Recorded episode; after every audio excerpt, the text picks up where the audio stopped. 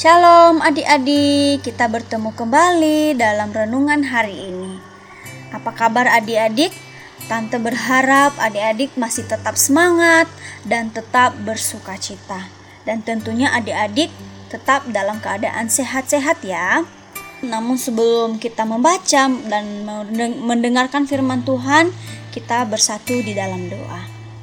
Bapa di surga, kami bersyukur Tuhan di hari yang indah ini kami kembali mengucap syukur atas kebaikan dan kasih Tuhan kepada kami pribadi lepas pribadi. Tuhan, saat ini kami mau mendengarkan renungan di hari ini kiranya Tuhan memberkati kami supaya renungan yang boleh kami dengarkan menjadi rema dan menjadi kekuatan dalam kehidupan kami. Terima kasih Tuhan Yesus.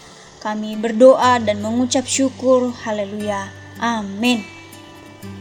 Bacaan Alkitab kita hari ini terambil dari kitab Filipi pasal 4 ayat 10 sampai ayatnya yang ke-20. Sekali lagi adik-adik, Filipi pasal 4 ayat 10 sampai ayatnya yang ke-20. Kita baca bersama-sama ya adik-adik dari ayat yang ke-10. LAI memberikan perikop yaitu Terima kasih atas pemberian jemaat. Ayatnya yang ke-10, Aku sangat bersuka cita dalam Tuhan bahwa akhirnya pikiranmu dan perasaanmu bertumbuh kembali untuk aku.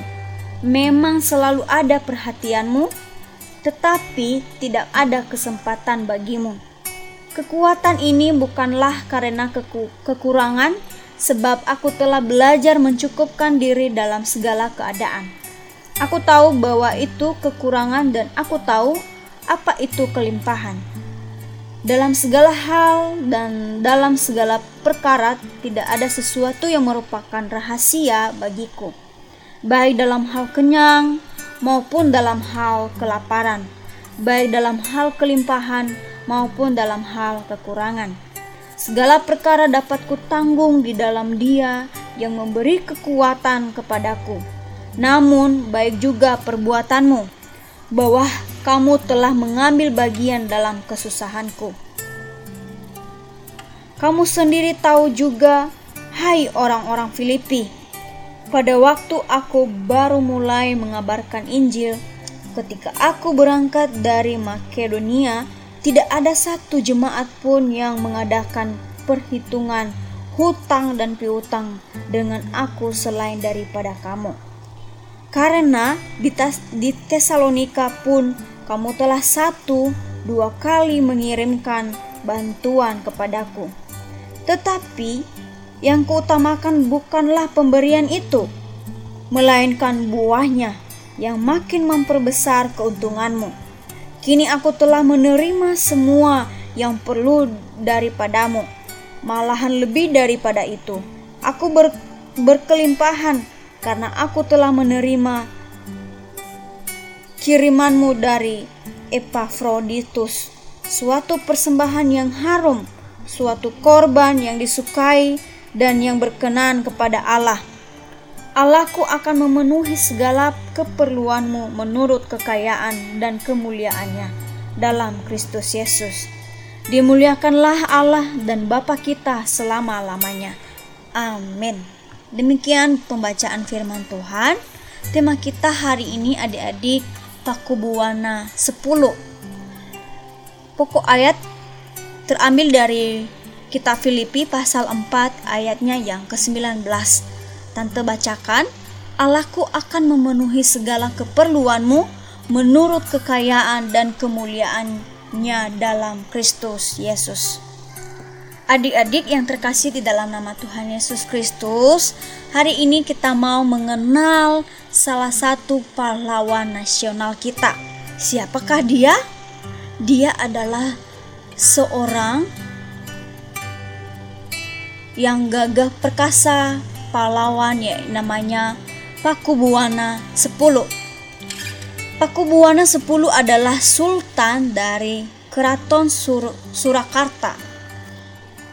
Beliau lahir pada tanggal 29 November tahun 1866 dan memerintah dari tahun 1893 sampai 1939. Wah, adik-adik, dia sangat memerintah sudah lama sekali. Ya. Nah, apa yang membuat Bapak Pakubuwana 10 ini spesial dan menjadi pahlawan nasional?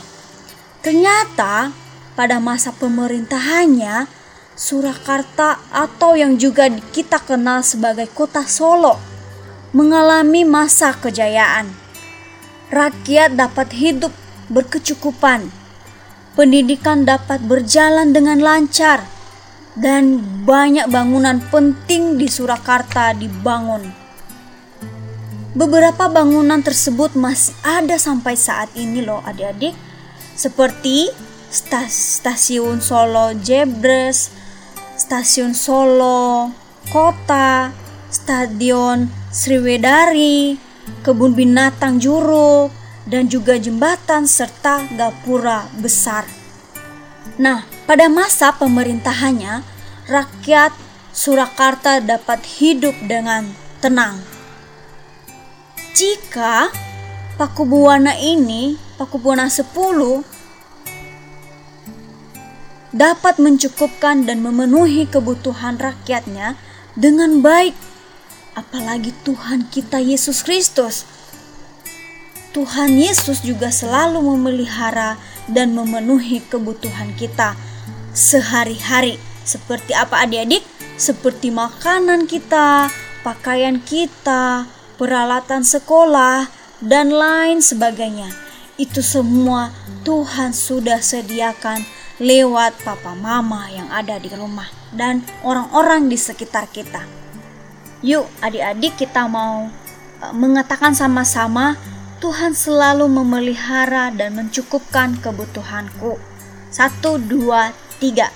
Tuhan selalu memelihara dan mencukupkan kebutuhanku. Amin firman Tuhan, mari kita bersatu di dalam doa. Tuhan Yesus, terima kasih firman yang sudah kami dengarkan dan yang selalu mengingatkan dan memberikan kami kekuatan. Kami percaya Tuhan, Tuhan selalu memelihara dan mencukupkan kebutuhan kami hari lepas hari. Terima kasih atas penyertaan-Mu Tuhan. Dalam nama Tuhan Yesus kami sudah berdoa. Amin. Tuhan Yesus memberkati adik-adik.